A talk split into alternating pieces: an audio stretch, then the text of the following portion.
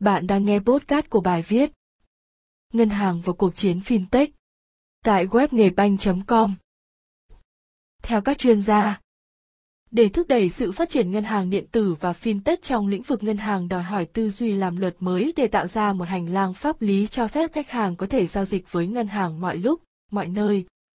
Thay vì phải đến giao dịch tại các chi nhánh ngân hàng truyền thống. Fintech chắc hẳn là từ không còn xa lạ với những ai theo dõi sát ngành tài chính trong mấy năm trở lại đây. Nó thường xuyên được nhắc đến trong các hội thảo, cuộc họp. Là viết tắt của từ Financial Technology, công nghệ trong tài chính.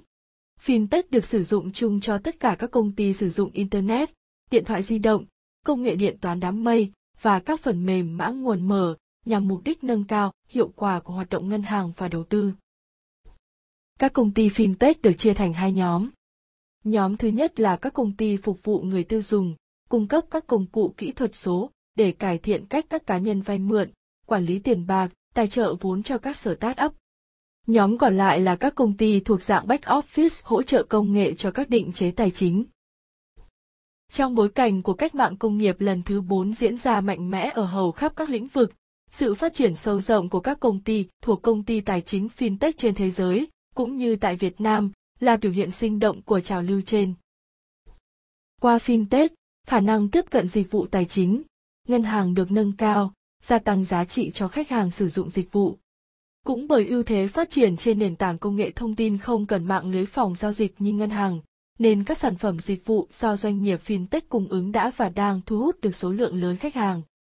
Đặc biệt là người dân sinh sống khu vực nông thôn, vùng sâu xa, hải đảo, thường khó khăn hơn trong tiếp cận dịch vụ ngân hàng. Từ năm 2008, Ngân hàng Nhà nước đã triển khai thí điểm cho phép nhiều doanh nghiệp không phải là ngân hàng cung ứng dịch vụ thanh toán. Báo cáo của cộng đồng FinTech Việt Nam thông tin, hiện có 50 dự án FinTech đang triển khai tính đến tháng 6 năm 2016, thuộc nhiều lĩnh vực khác nhau, qua đó dần hình thành một hệ sinh thái FinTech của Việt Nam. Trong đó, Ngân hàng Nhà nước đã cấp phép hoạt động chính thức cho 20 tổ chức cung ứng dịch vụ trung gian thanh toán. Gần đây nhất, Thống đốc Ngân hàng Nhà nước đã ban hành quyết định 382 thành lập ban chỉ đạo và tổ giúp việc về lĩnh vực fintech của Ngân hàng Nhà nước nhằm xây dựng cơ chế quản lý. Hoàn thiện khung khổ pháp lý tạo thuận lợi cho các doanh nghiệp fintech của Việt Nam ra đời và phát triển. Đòi hỏi tư duy làm luật mới để tạo ra một hành lang pháp lý tại Diễn đàn Doanh nghiệp Việt Nam giữa kỳ năm 2017. Nhóm công tác ngân hàng Với 30 thành viên là các ngân hàng nước ngoài có mặt và đang hoạt động tại Việt Nam cho biết, họ rất vui mừng với việc chính phủ ban hành về chiến lược thanh toán không dùng tiền mặt tới năm 2020 và quyết định của Thống đốc Ngân hàng Nhà nước Việt. Nam thành lập Ban chỉ đạo FinTech.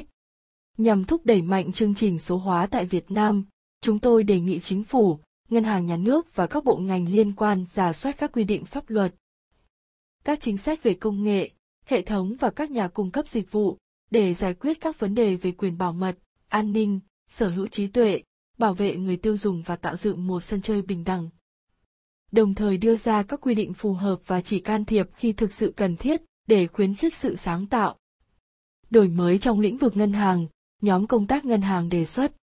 Ngoài ra để thúc đẩy sự phát triển ngân hàng điện tử và fintech trong lĩnh vực ngân hàng đòi hỏi tư duy làm luật mới để tạo ra một hành lang pháp lý cho phép khách hàng có thể giao dịch với ngân hàng mọi lúc, mọi nơi.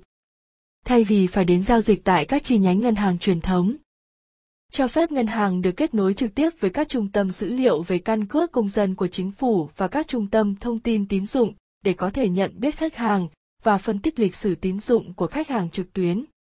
Đồng thời, hệ thống tòa án và các cơ quan tư pháp phải công nhận các chứng từ điện tử, dữ liệu điện tử, chữ ký điện tử giảm thiểu đến mức tối đa các loại giấy tờ giao dịch giữa ngân hàng và khách hàng. Hiện nay, chính phủ nhiều nước trên thế giới đã có những giải pháp rất mạnh mẽ để thúc đẩy sự phát triển của ngân hàng điện tử và fintech như Ấn Độ, Singapore, Trung Quốc, Mỹ. Với những kinh nghiệm đa dạng trên các thị trường quốc tế, nhóm công tác mong muốn được hỗ trợ ngân hàng nhà nước và chính phủ Việt Nam thúc đẩy fintech, các giải pháp tài chính toàn diện và ngân hàng điện tử tại Việt Nam. Trước đó, bà Lely Go, giám đốc ngành dịch vụ tài chính khu vực châu Á Thái Bình Dương cho rằng, việc xây dựng được nền tảng đúng hướng từ ban đầu sẽ giúp cho phát triển dịch vụ fintech dễ dàng hiệu quả như trường hợp ấn độ là điển hình ứng dụng công nghệ kỹ thuật số khá hiệu quả nhờ ứng dụng này trong thời gian ngắn ngân hàng trung ương ấn độ đã lưu giữ được cơ sở dữ liệu của hơn một tỷ người dân. Sau đó cung cấp cho các ngân hàng. Đây là một giải pháp hiệu quả thúc đẩy người dân sử dụng dịch vụ ngân hàng.